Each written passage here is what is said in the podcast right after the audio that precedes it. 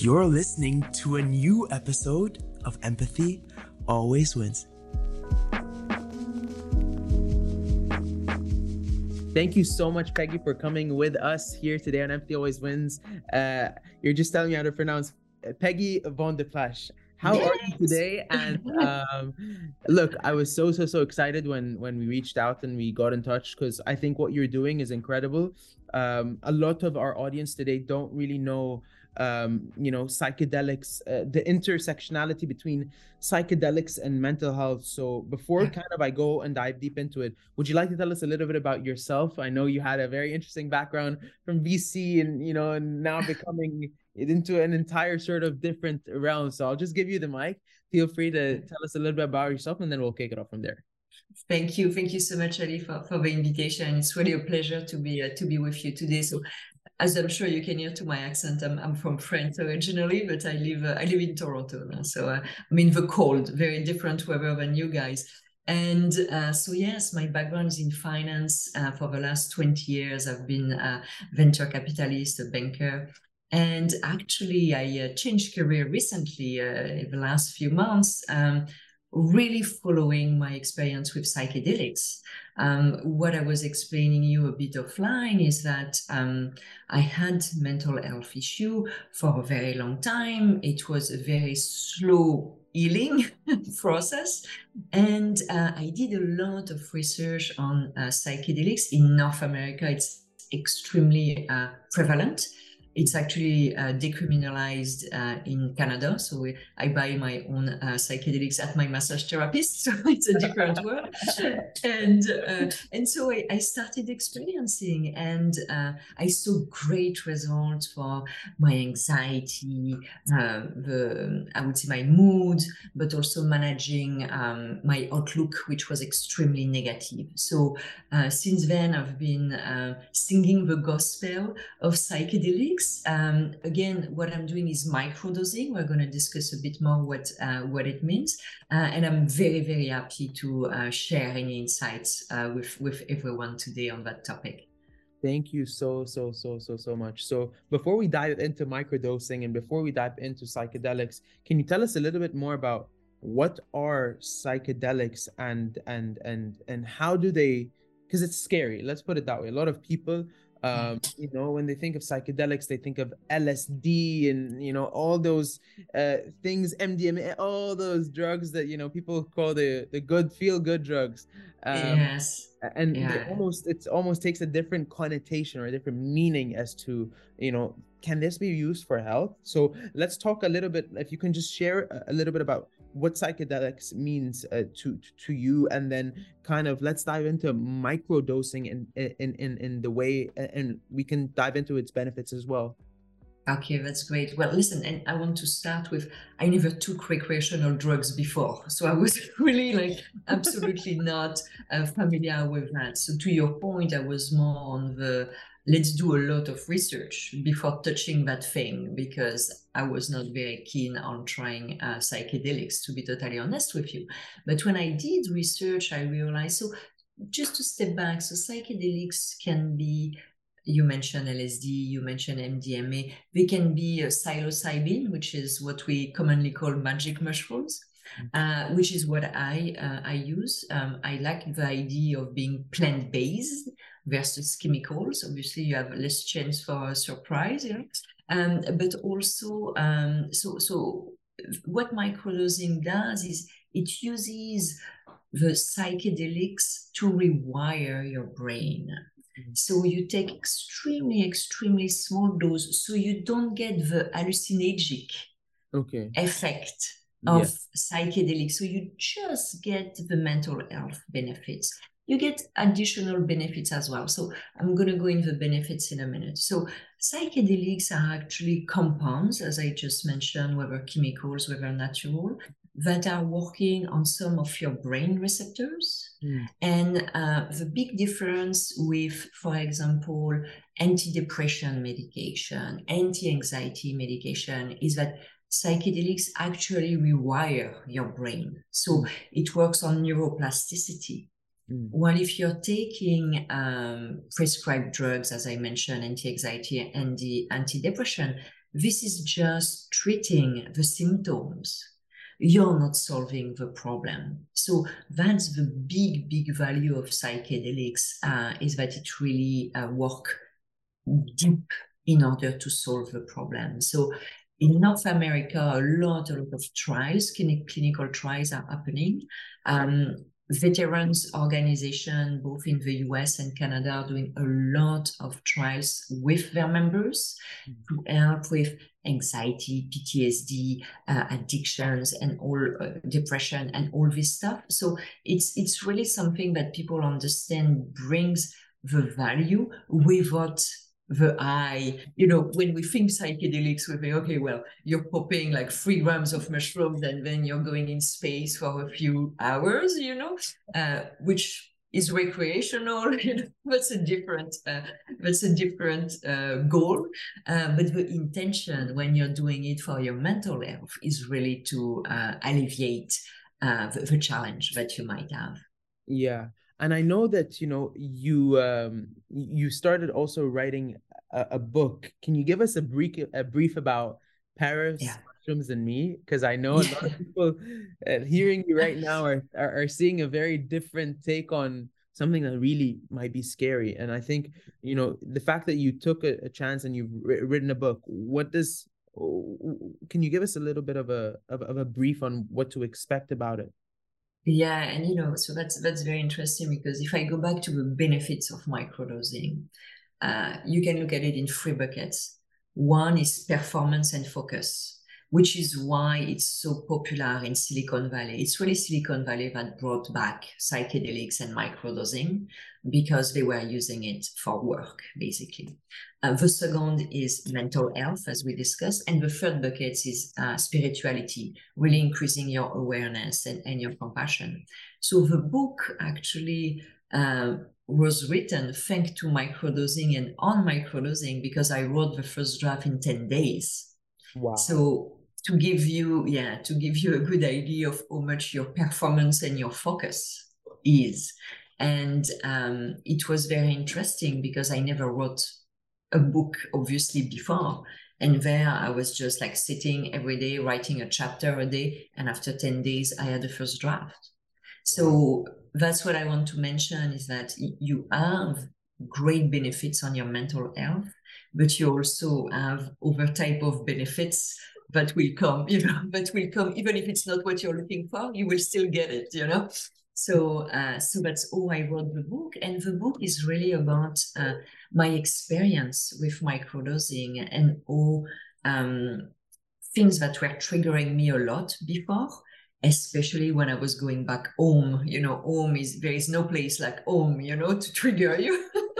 and uh, so, so that's really about me traveling back to Europe uh, going back to France, seeing friends and relatives, and realizing that, oh my God, before I was totally reacting very strongly to that type of event. And now I'm just like, whatever, you know? So it's it's really that journey. And I wrote it in a humoristic way. You know, it's a memoir, but it's more like it's like Bridget Jones meets Eat Pray Love, you know, like so it's I, I want I wanted to make it entertaining as well, you know. Yeah no i think that you know it's it's really interesting how you um i mean how you transitioned in your life and i think that um there's there's so many of us listening today that you know are are fearing something and they're not being able to get past something and they're attached to something yeah. or a memory or a trauma um how can we get past this fear of uncertainty or the unknown which keeps yeah. us attached to to something. And i think given that you've experienced what you've experienced what can you say on that? Yeah and, and you know i i will rewind a little bit in the sense so I, I went to finance as a career mm-hmm. and i had a very successful career but it was not me.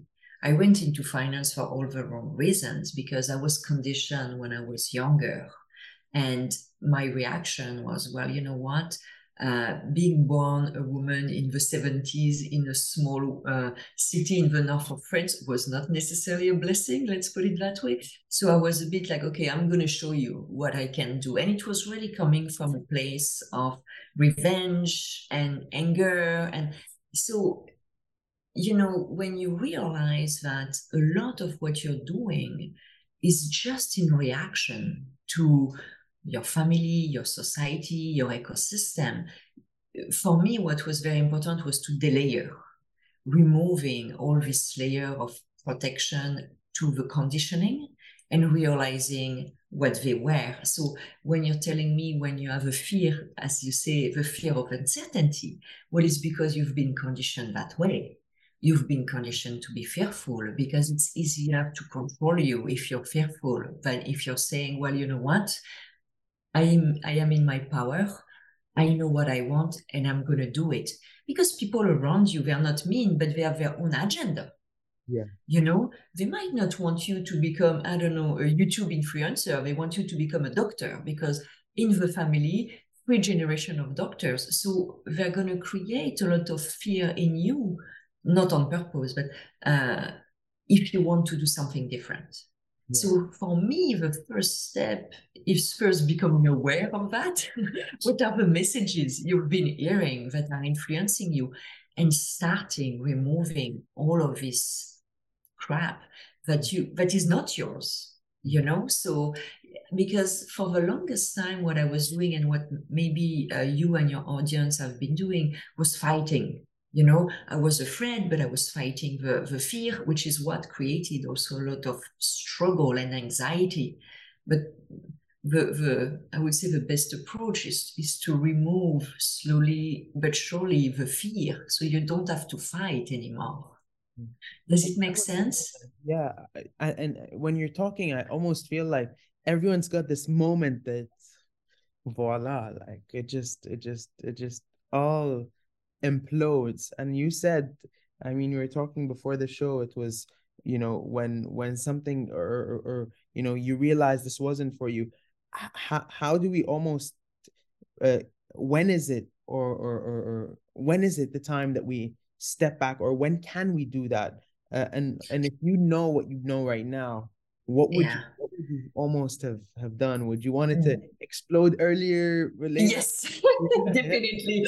Yes you know and i'm very delighted because i know your audience is you know i'm 45 so obviously your audience is way younger than i and i wish at the same age i was as uh, you know enlightened to to really look into things like that. I was just like one mind track corporate race and not thinking about anything. I think you guys, your generation, is way more aware and way more interested in doing the right thing versus just doing what you're told. And I think that's great. Um, you know, for me, the, the challenge was layer, and I'm sure it's going to resonate with some people who are listening today. It was layer and layer of trauma, you know? So uh, my family trauma, my brother passed away, you know, a lot, a lot of challenges that came and came and came and came on top of each other until at some point you're just like, okay, well, I cannot, I cannot take it anymore. But you know, had I been like you guys, more aware and starting early and realizing, you know what, that is not me. That fear is coming from my mother. That is not me. That fear is coming from my school. And starting to understand that these were not my choices, but I was just doing what I was told, even if it's not what was my real truth, you know. But it took me a long, long time to realize that I, I was just following what I was told to do, uh, like a good like a good soldier for many decades, you know. So I hope you guys stop way before me uh, doing that. Mentioned a very big word, the truth, your truth. What was the truth that you believed, Peggy? Uh, what was Peggy's truth believe and versus now? What, what's the what's your truth?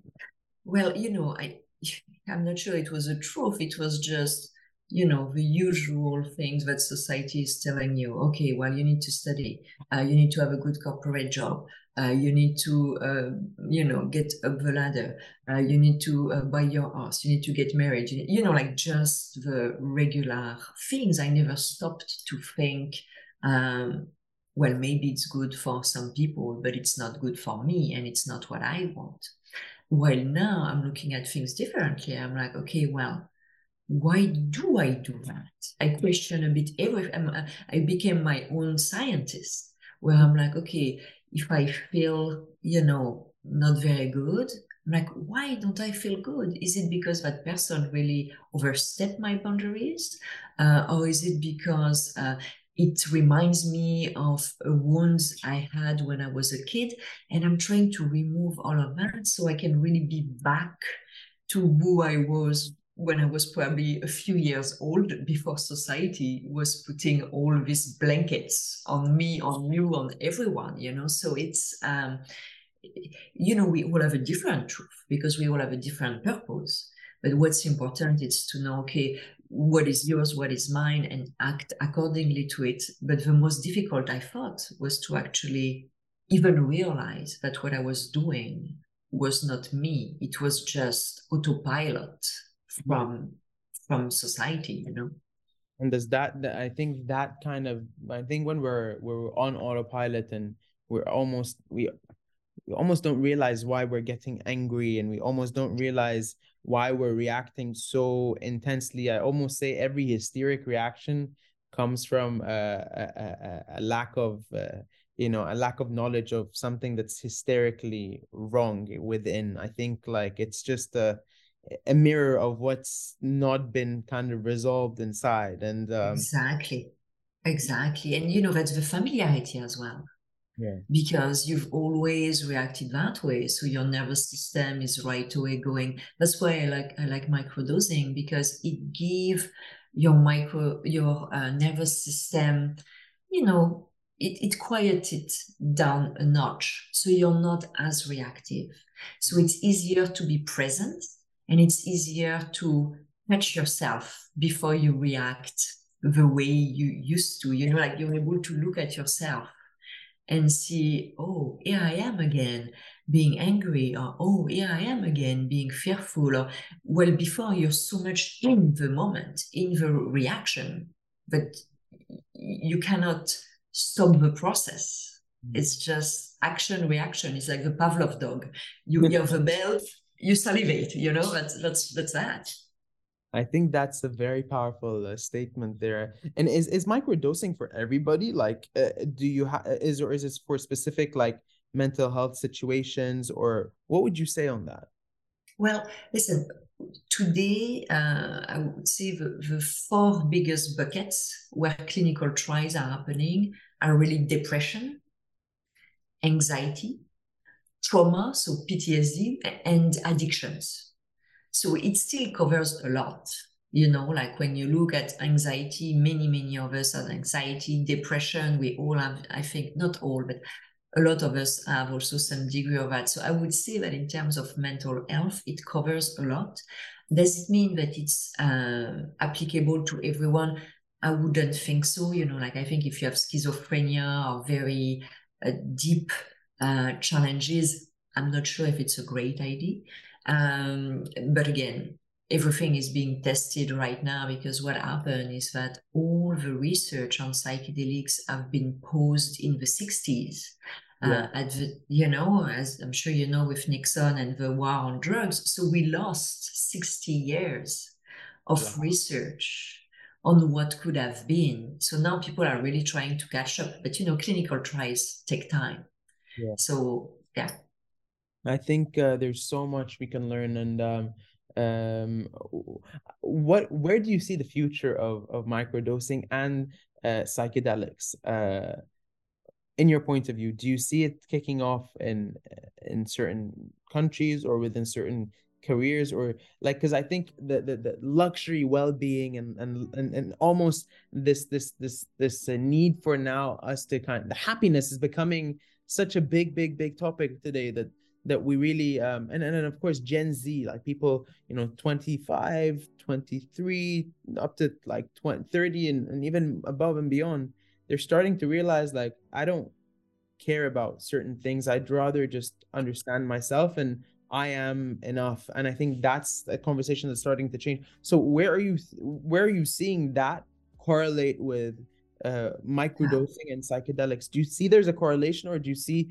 perhaps yeah. certain people are more likely to because i know you're you're part of that community as well what yeah. are you what trends are you seeing so you know it's very interesting because i've i've been doing a lot of public speaking on on the topics and people come to microdosing for different reasons uh, as I mentioned, some people more corporate come to it for performance and focus. So it has absolutely nothing to do, I would say, uh, related to awareness. It's exactly the opposite, actually.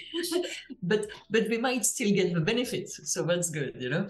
After you have uh, probably like you, your audience, myself, people who are doing it for a couple of reasons: mental health, but also awareness, which for me are very very linked, you know.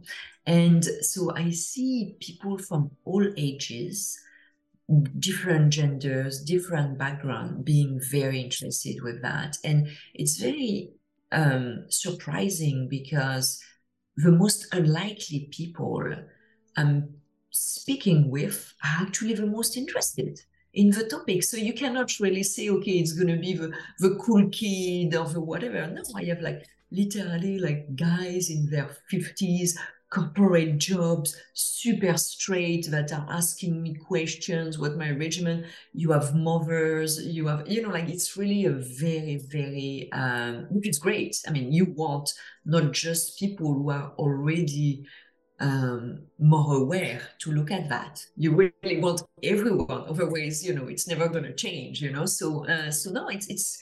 I don't think there is a profile and and kind of before we wrap up, I'd love to learn about your regimen. I think this is the biggest question. I wanted to leave the best of uh, the, the yeah. best for last. What is your microdosing regimen, and and how do you and, and and how are you going on about it?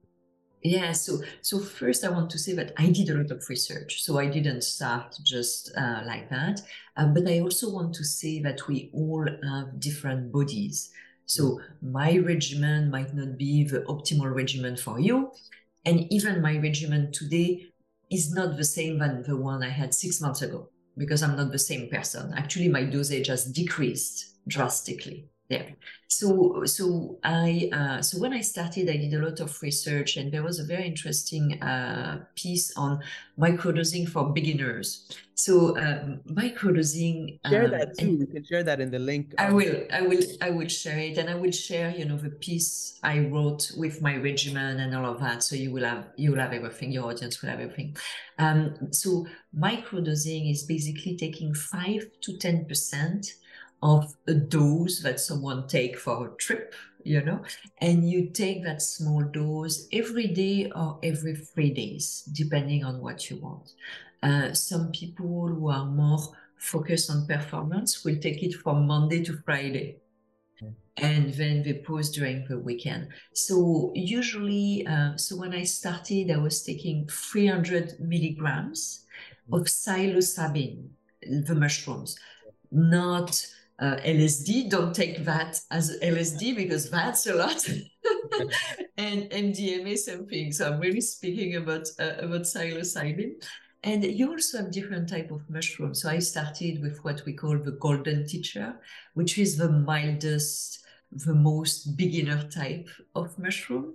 So I started with extremely small dose every three days. And then I started experimenting every other day, a bit bigger, a bit smaller, until I could see what was good for me. And that's really what I recommend to people is start with something that is normal or average and then look because you might not like the same mushroom. I love the golden teacher. You might like another one. You might want to do it every three days. I do it every two days you know so so it's it's important to um, start with a baseline but adjust to your own need. You know, it's not one size fits all.